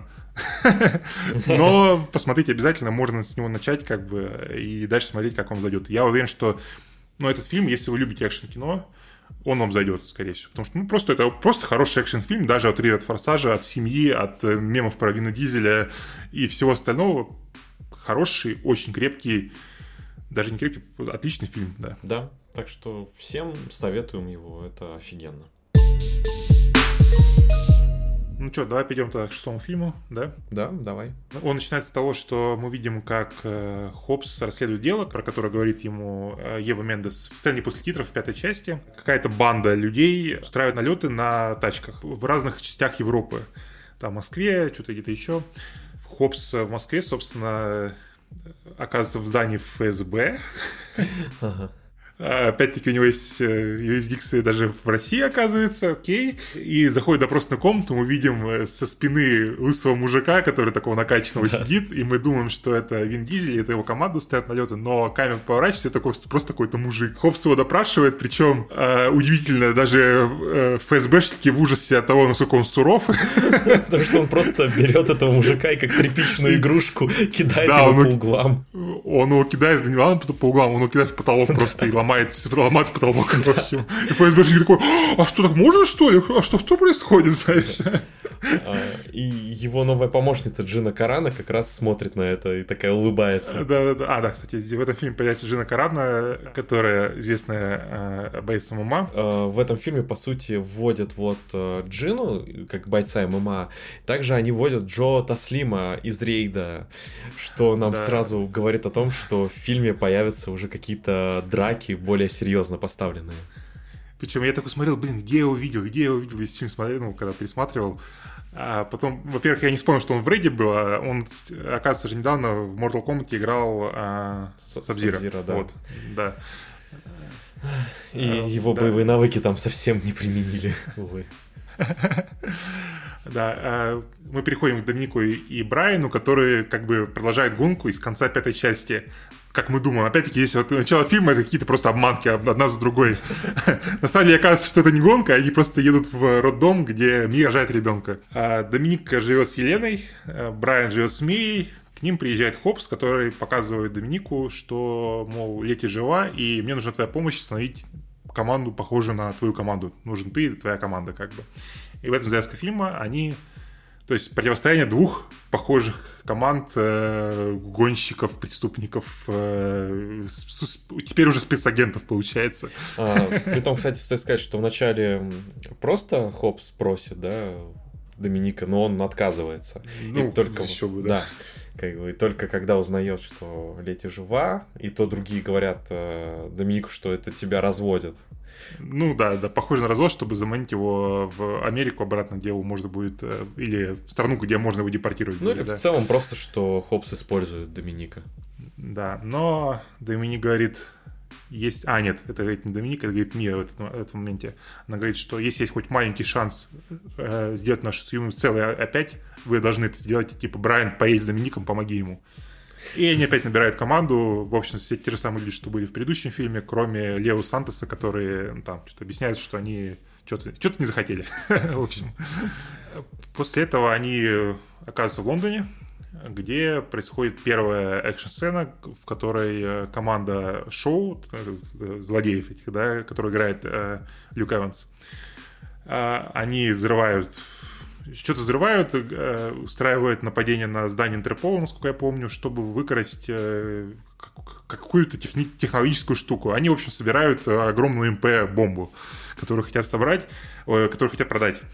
Э, и для этого э, они собирают различные детали по всему миру, во всех разных странах, э, и они уже почти собрали. И главный герой ставит погоню в Лондоне. Вот это как раз, по сути, в шестом форсаже вот очень сильно начинается хакерская тематика. А, да, да, во время этой погони, во-первых, злодеи используют эти пушки из МП-пушки из второй части, когда они стреляют какой-то штукой, машина останавливается, и они там прям показывают, как чувак-хакер это взламывает машину, я не знаю как, но... Причем, то есть это, не, это уже не МП-пушка, как во второй части, это типа похожий девайс, но он именно взламывает машину и, там он таким образом уничтожает машину Тежа и Романа. Но Брайан ловким движением делает дрифт и сбивает эту э, шайбочку, которая взламывает машину, поэтому не получается. Это же классный момент. А главный злодей ездит на модифицированной машине э, Формула-1, которая спереди такой как бы есть трамплин, и он э, врезается в другие машины, и те что этого подбрасываются и переворачиваются, как бы. То есть... Очень круто, то, что эта машина была построена в реальности, и да, все да. подкидывания других машин, перевороты тоже снимали на натуре про практично. Ну, оно, оно и выглядит в фильме, да. То есть, опять, в, этом, в этом плане фильм ни, ни разу не сдал, как бы, ну, по большей части все выглядит очень по-настоящему и очень круто. В общем, они все гонятся за этими злодеями, э, Хопс прыгает со, со своей машины на другую, падает 30 метров, э, и ему пофиг абсолютно, потому что он хопс и скала одновременно. А, как только Доминик замечает Лети, он тут же бросает ему пофиг абсолютно всех этих э, бандосов, он тоже едет за ней, догоняет его, такой, типа, Лети, это, это я, Доминик, она у него стреляет в плечо, и он такой, что происходит, почему так? Она уезжает, потому что она его не узнает. А, и после этого герои собираются где-то на базе, и начинается ну, как бы это был пролог такой, как бы, где он знакомится с всеми действующими лицами, и после этого начинается, собственно, фильм. И тут происходит как раз э, цитата э, Вина Дизеля, одна из ключевых, что так как Лети его не узнала, да. ему об этом а, говорят, да, да, да. и он говорит, нельзя отворачиваться от семьи, даже если она отвернулась от тебя. Просто бальзам на душу, да. Вообще, ты такой, понимаешь, и вот аж хочется за правило жизни себе взять это. Ну, конечно, конечно, да. А, ну, честно говоря, после этого бодрого начала очень а, фильм немножечко сдувается, как на мой взгляд. Да, я соглашусь. Почти, где-то, сказал бы, треть фильма, вот, или даже, может, половину, они просто вот шарятся по Лондону. Короче, герои делятся на команды, по два человека там буквально кто-то пошел в ломбард искать пулю, по пуле оружие Лети, там Брайан с Домиником, там Тедж Хан, э, Жизель и Джина Карана, я не помню, как ее зовут, отправляется к чуваку, который сделал подвеску или что-то еще, короче. В общем, что-то они там входят по этому Лондону, ничего не происходит особого, экшена есть какой-то там просто драки. Ну, неплохо поставлены, но не сказать, чтобы прям вот, ну, не рейд, да, как бы. Ну, да, то есть они пытаются снять уже что-то посерьезнее, но, конечно, до рейда далеко. И там э, как раз происходит драка Лети с Джиной Караной. Кстати, очень клевые видно, что Джина Карана Мэй, она там делает очень клевый прием, когда она запрыгивает на лети, как бы э, берет ее э, шею в замок, как бы, и переворачивает ее как-то. Но в любом случае это выглядит очень технично, и видно, что это она делает, как бы, потому что, ну, очевидно, что она умеет. Да, и как раз вот Мишель Родригес говорил про эту сцену, что э, персонаж Джины Карана, она именно технично дерется, а Лети, она выживает. И вот поэтому у них да, разный да. очень подход к драке. Ну, это чувствуется, да, когда, особенно когда Лети прыгает на Джину Карана и они падают по лестнице э, вниз в метро. Да. То есть она чувствует, что она прям вот, знаешь, как безумный зверь такой, знаешь, просто прыгнул, ну, неважно, что будет дальше, как бы, главное сейчас вот просто что-то сделать, знаешь, как Да, бы. да, это вот круто, опять же, что в драке ты чувствуешь вот характеры персонажей, это важно довольно. Роман с Ханом а, дерутся с Джо Талсимом, и тот их просто унижает. Да, то есть они вообще ничего ему не могут сделать. Вот у них в контракте явно не, не написано, что им они не могут проиграть, потому что их прям унижают прям. И они прям в конце идут такие, а давай никому не будем про это говорить. Такие, окей, окей. Ну, как раз учитывая тому, что Роман всегда был такой персонаж для юмористической разгрузки, то логично, что в драке он тоже ну, да, да. сделать. Вот. После этого Брайан летит обратно в США, чтобы э, попасть в тюрьму, ну, то есть он как фейково попадает в тюрьму при помощи своего друга из четвертой части ФБРовца, для того, чтобы допросить Брагу о том, э, что случилось с Лети, в общем, ну, что-то тоже, знаешь, то есть оно как бы интересно, да, ну, как, ну, то есть, да не то, что интересно, а что-то происходит как будто бы, да, да. но оно как-то так размазано, и, то есть, полфильма ничего не происходит, по сути дела, то есть они просто пытаются найти информацию про банду шоу какую-то, как будто бы какое-то расследование, но очевидно, что «Форсаж» — это не детектив, да, как бы, и, ну, это не про то немножечко, поэтому... А, и главное, нет никакого, почти никакого экшена, ну, кроме драки, от, от, вот последней, которая Джина Карана и Лети, да, по сути дела ничего не происходит. Ну, и, не знаю, очень странно. Я читал, я, к сожалению, сейчас вот искал, э, не смог найти этому подтверждение, но тогда, я помню, я читал, э, изначально фильмы хотели снимать э, одновременно, шестой и седьмой части одновременно хотели снимать, потому что в это время это было модно, также снимали «Хоббита», это даже Гарри Поттер выходил, последние два фильма одновременно снимали «Голодные игры», то есть это была модная тема в Голливуде, снимать два фильма сразу, чтобы сэкономить на многих вещах, да? Да. А, но в итоге они отказались, но вроде как из-за этого а, в этот фильм перекочевали некоторые сюжетные моменты из седьмого фильма, который должен был быть. И поэтому как бы они, получается, сюда загрузили в этот фильм все, все, что они думали, то есть, что это будет на, на два фильма растянуто, или что-то такое, в общем, то есть все сюжетные ходы и, и так далее.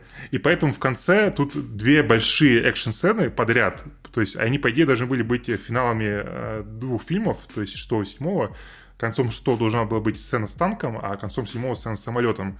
Но они идут буквально подряд, хотя, ну, было бы логично, если бы они были бы ну, более разделены, и одна из экшен была посередине фильма. Кстати, из-за этого как раз фильм ощущается словно вот у него есть начало, да, и финал, и вот эта вот середина, она просто пустая вот благодаря такому разбросу экшн-сцен. Да, да. Но когда ты перетерпишь немножечко такое э, буксующую середину фильма, в конце реально 40 минут экшена, просто безостановочного. Да. И опять-таки очень крутые сцены. С танком, мне кажется, круче, потому что она выглядит реалистичнее, и она происходит днем, как про то, что мы говорили до этого. Да. Тут вот есть вот это офигеннейший абсолютно кадр, э, где Роман едет на Форд Мустанге, и его начинает засасывать под гусеницу, гусеницу танка, и он прыгает с машины, э, со своей машины на машину Брайана, если не ошибаюсь, и в этот момент э, Форд Мустанг уезжает под, под гусеницу. И это все снято по-настоящему, и выглядит так, как будто бы он реально прыгнул вот в последний момент из этого. Я не знаю, как это сняли, надо, надо бы посмотреть, но выглядит просто настолько круто, я не знаю. Да, и, кстати, забавно то, что танк, по сути, тут гонит вообще на скорости, на которой танк не должен гнать. кстати, кстати, да.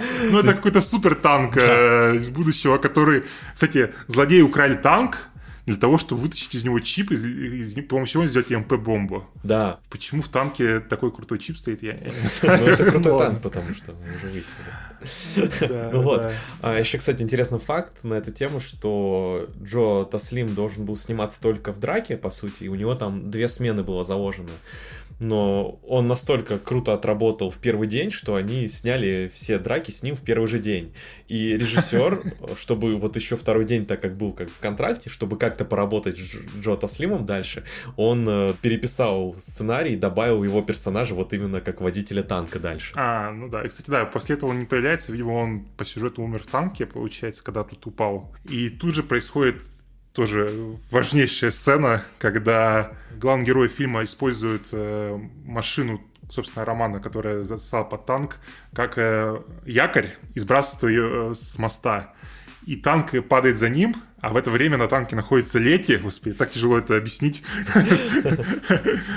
Лети находится на танке из-за того, что тот э, как, переворачивается, ее буквально спружинило, она вылетела из танка и падает вниз. И Доминик врезается на машине в бортик моста с другой стороны, выпрыгивает в окно и хватает Лети в полете и приземляется вместе с ней на другую, на лобовое стекло другой машины.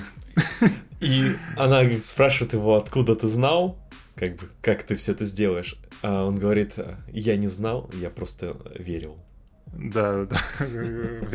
Восхитительно. Но опять-таки, в твою теорию того, что он просто посмотрел в будущее, только, а, так, так, вот здесь прыгаю, там будет машина, я приземлюсь, все будет хорошо. Ой, кстати, мы пропустили важный момент, что э, Доминик э, гоняется где-то перед финальными экшн-сценами Доминик приезжает на гонку, пытается вернуть Лети, вот, которая все еще гоняет, несмотря на то, что он потерял память, она, в ней все еще сидит это гоночное начало, так сказать. Да-да-да. И они вместе гоняются, а Доминик ее побеждает и говорит, типа, ты там слишком рано пустила впрыск э, азота или что-то такое, в общем. И она, и она такая говорит, да, то, что ты знаешь, как я гоняю, не значит, что ты знаешь меня. И опять очень милая сцена, где Доминик показывает ей, ей ее же шрамы и объясняет, откуда они появились. А потом э, там один из шрамов, оказывается, из-за него появился, потому что он пытался там в детстве ну, подростком выпендриться перед ней и врезался куда-то в машину, и она ее задела, поэтому у нее есть шрам. А, да, в общем, он ее опять влюбляет в себя, э, завоевывает ее обратно. А, не знаю, опять-таки, очень милый момент какой-то написан классно, то, что он именно и показывает свои шрамы, ее шрамы, объясняет происхождение. Не знаю, ну, ты знаешь, это настолько вот какой-то тонкий момент какой-то в таком фильме экшен, да, что не, меня почему-то это удивляет, я не знаю что настолько прикольно написано и настолько мило. Такое ощущение, что вот реально все какие-то душевные сцены, связанные с Лети и так далее, возможно, даже писал Вин Дизель. Вполне возможно, да, да. Возможно, эти шрамы настоящие, он это все настоящие истории даже. Мишель Родригес, его жена. Да, и наставился документальный фильм, да. А, еще важная деталь забыл я, то, что команда шоу, она зеркалит команду Доминика. То есть у них есть большой чувак, такой накачанный какой-то немец, который как бы зеркалит Хопса. Шоу зеркалит, получается, Доминика, потому что он лидер. Там есть у них там, два чернокожих чувака, которые, э, собственно, как Тэш и, Ром, и Роман. Э, есть Лети, которые, получается, зеркалит э, Джина Карана. И у них еще, еще одна девушка, блондинка, которая, как говорит э, Роман, это Брайан их местный. И Брайан ему показывает флаг. А, ну и Джо Таслим э, зеркалит Хана, наверное. Ну да, конечно. Эм, да, забавный такой момент. Опять-таки, там ломает четвертую стену Роман. Он, кстати, прям буквально становится героем, который все время ломает стену, потому что девятая часть тоже, тоже была такая похожая. Да э, то, что вот он прям вот обращает внимание на то, что, знаешь, называется лэмпшейдинг, когда ты э, обращаешь на, внимание на какую-то глупость в фильме внутри фильма, получается. Да. Ну, то есть, это очень забавно. И э, в этот момент, мне кажется, я понял, что... Э, короче, я полюбил «Форсаж» как раз вот в этом фильме, мне кажется, хоть и я, ну, опять полюбил, как, как у тебя было, да, то есть у меня был какой-то период, когда мне казалось, что фильм невероятно глупый и бессмысленный, а вот в этом фильме я понял, что они это понимают, что эти фильмы глупые. Да. Как бы не нужно пытаться их принять серьезно. То есть все все понимают, и это клево, как бы это намеренно, ну, глупые фильмы. И после этого я как бы отпустил все свои проблемы и начал просто получать удовольствие от этих фильмов. Да. Вот. И это один из моментов, когда я понял, что, а, да, окей. Ну что, можно, наверное, тогда переходить э, к финальной экшн-сцене? Да, да, которая очень длинная. Ну и, честно говоря, похуже, мне кажется. Вот с танком, вот прям пик фильма, мне кажется. Кстати, с этим самолетом э, все в темноте немножечко, и там как будто больше CG есть, особенно эти машины, которые там болтаются на тросах. Я не знаю, может быть, это не CG, но из-за того, что темнота, оно выглядит как-то не так впечатляюще, как будто бы все. Да, И плюс, ну, она тоже немножко затянутой все же ощущается, потому что это непрерывная сцена, которая длится 13 минут. И получается, Ну что да, да. взлетная полоса, по которой пытается взлететь самолет, э, это 29 километров длится. Хотя она реально что-то пару миль буквально. То есть она- То есть Да, это, ну, это- нереально все. Опять-таки у многих такие, о, такой глупый фильм из-за того, что там бесконечная полоса. Блин, какая разница? Ну, бесконечная полоса, и чё? Ну да. Кстати, интересно, я все, все время думал, что это самолет Антонов, который, к сожалению, был вот буквально недавно уничтожен, э, украинский. А, но оказалось, что это не он. это, это самолет той же, того же модельного ряда, но он чуть меньше. То есть это не самый большой самолет в мире. А Антонов это самый большой самолет в мире, который самый, самый большой грузоподъемностью. Но это из, из той же серии, того же производителя, но, но не он.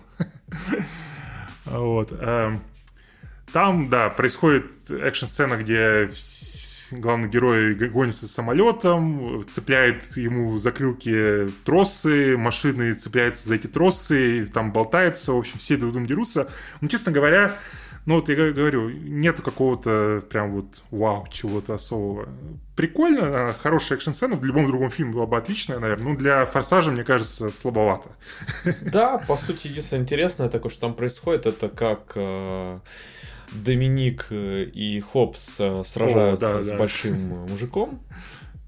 Да, да, Доминика его хватает за ноги, поднимает его вверх, а Хопс э, прыгает ему э, как- и, как, и сносит э, лицо кулаком в прыжке. Не знаю, зачем это нужно, это какой-то чисто рестлерский прием, по-моему, мне кажется. Ну, вполне, да, это забавно, ну, довольно красиво. Так что, Да, как да. ты говоришь, почему бы и нет. А, Плюс Да, да. я еще вспомнил примерно похожий эпизод из 13 района. Да, кстати, та- та- когда они Дрались. Да, с таким здоровым мужиком. А, Опять-таки, видишь, как все связано. Пол Уокер-то был в 13 районе тоже ведь. Мультивселенная, мультиверс. Мультивселенная, да, да. А, да, кстати, до этого мы узнаем, что Джина Карана была предателем, предательницей. И здесь ее убивает, причем тоже довольно забавно. А Она оказывается возле двери в самолете, и в нее целится, по-моему, если не ошибаюсь, Мия, мне кажется, или, или нет. Ну, короче, кто-то из героев в нее целится э, пушкой, которая стреляет тросами. И она такая смотрит, такая, а, короче, такие уставшие, знаешь, такие, а, ну ладно, типа, знаешь, ее просто сносит в дверь. А, ну и также вот во всей этой экшн-сцене один из, ну, по сути, может даже важный самый момент это гибель Жизель. Да, да. Странная сцена, очень, я не знаю, я каждый раз ее пересматриваю. а, а, в общем, они вместе с Ханом дерутся с каким-то чуваком на этих висящих машинах. А, И Хана почти убивают. Жизель это видит, и, а, а ее в это время держит Хан за руку. Она отпускает его руку, вытаскивает 20 лет, убивает чувака за спиной а, Хана, спасает его, но сама падает просто в темноту. Да. Ну, может быть, это сделано, чтобы ее вернуть когда-нибудь? Вот, и знаешь, и, а, просто ну, они находятся в воздухе, ну, где-то паре метров от земли, да, а она просто как будто в космос упала, я не знаю. Да, я, я был уверен, что они ее верну, вернут, потому что как бы нам не показывают, как она прям упала, или ее труп, там, или похороны, да, то есть ничего не показывают такого. Вот, но как бы 9 фильмов, уже 9, 9 фильм выходит, 10, точнее 10 выходит, ее не было. Хотя, с другой стороны, Хана вернули. Да, да, так что... Может, верим. ее вернут. Но у нее сейчас такой забитый трафик. Она сейчас одна из самых популярных э, актрис в мире. У нее этот, э, «Чудо-женщина», у нее «Красное давление», который самый популярный фильм Netflix. Э, в общем, я думаю, что она сейчас слишком большая, возможно, чтобы вернуться к такой, ну, второстепенной роли. Вот. Да, плюс как бы ее Да. гонорары как выросли, потому что до Бэтмена против Супермена у нее там за форсаж что-то было там 100 тысяч долларов гонорар. А после того, как она стала чудо-женщиной, у нее выросли гонорары там до 10 миллионов за фильм. То есть она довольно дорогая теперь. Ну да, то есть Хан-то вернуть можно, он, по сути дела, кроме «Форсажа» нигде не снимается, да. Плюс э, чисто по-дружески Джастин Лин вернулся, и он вернулся. Да. А, Он, кстати, будет в новом сериале про Оби-Вана, кст- что клево. Да, так что, может быть, он э, продолжит там что-то жевать, и мы тогда поймем, что это тот же самый персонаж.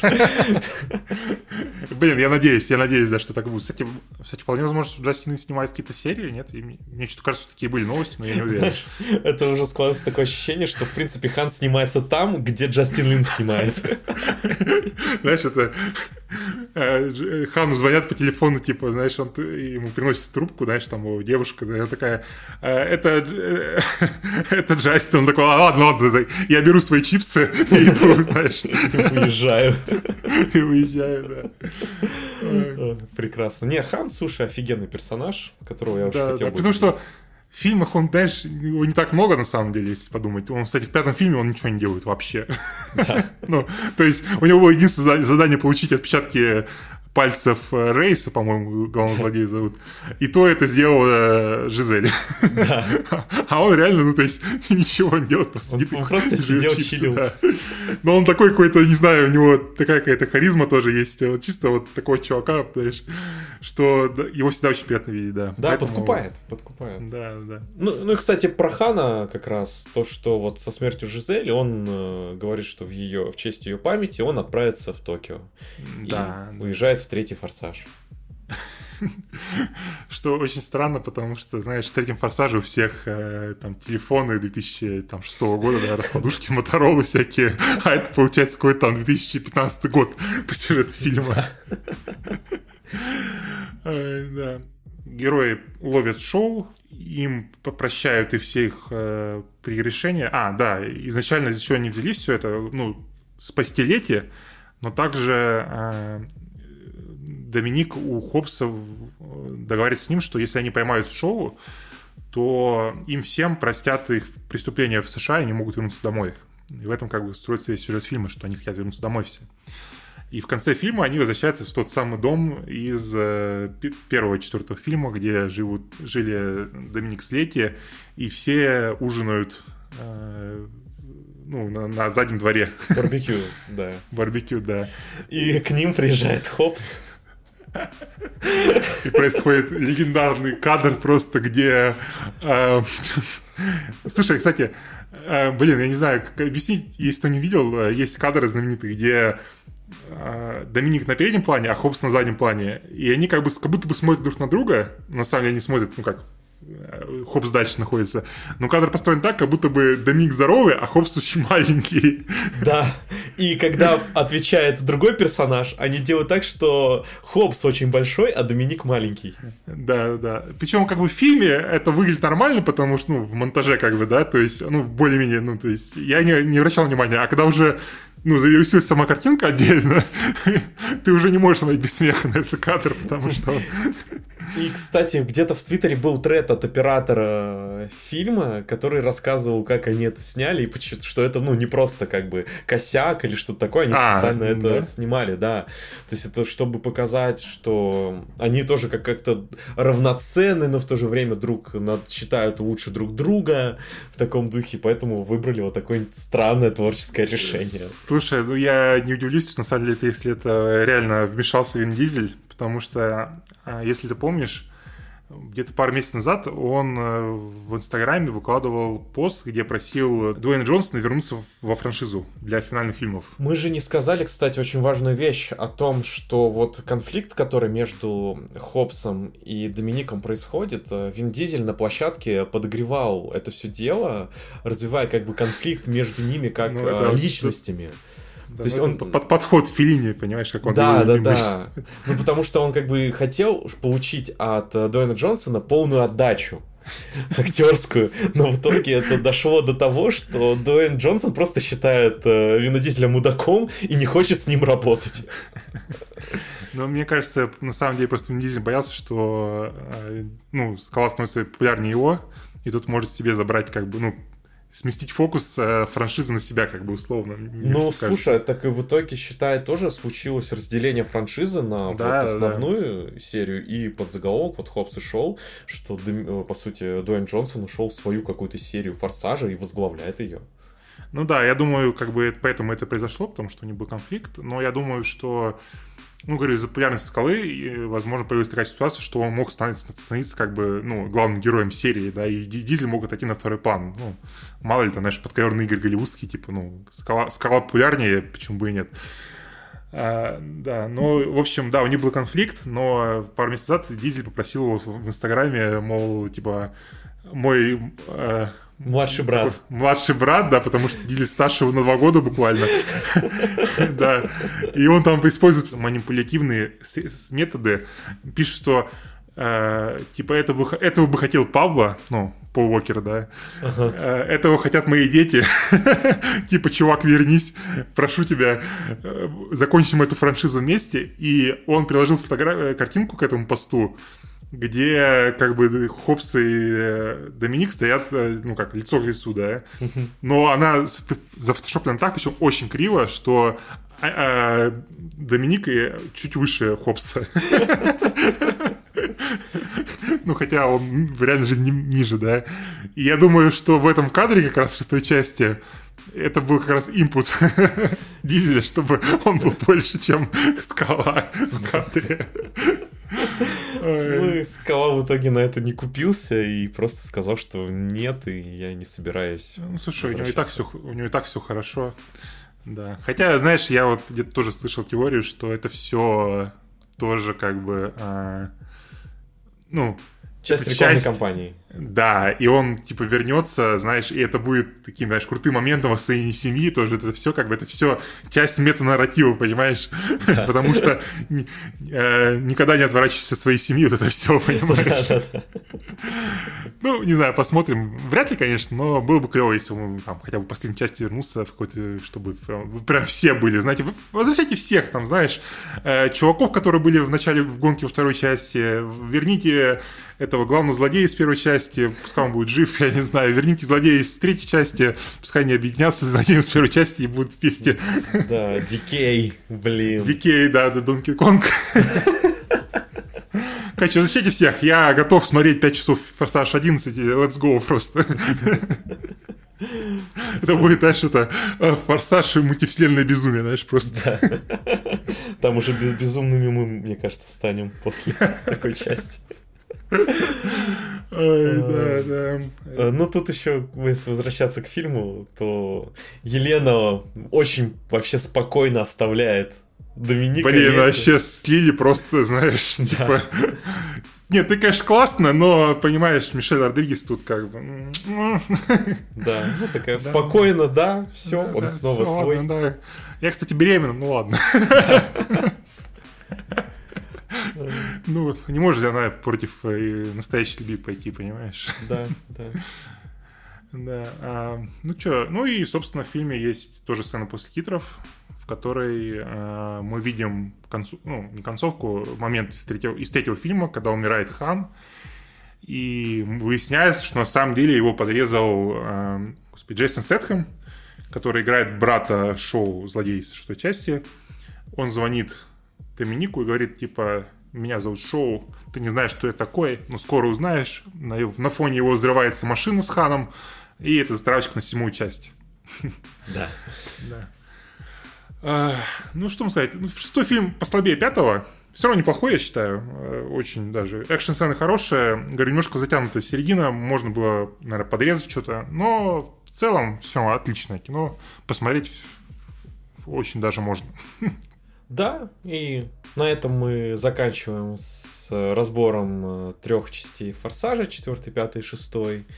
Надеюсь, что вы смотрели их, и вам было приятно вспомнить эти фильмы вместе с нами. Ну а если не смотрели, то обязательно посмотрите. Да, всем э, Всем форсажи, короче. Да, и в следующем выпуске мы вернемся с разбором уже седьмой, восьмой и девятой части. Спасибо О, за прослушивание. Да. Да, всем спасибо, всем пока. Всем пока.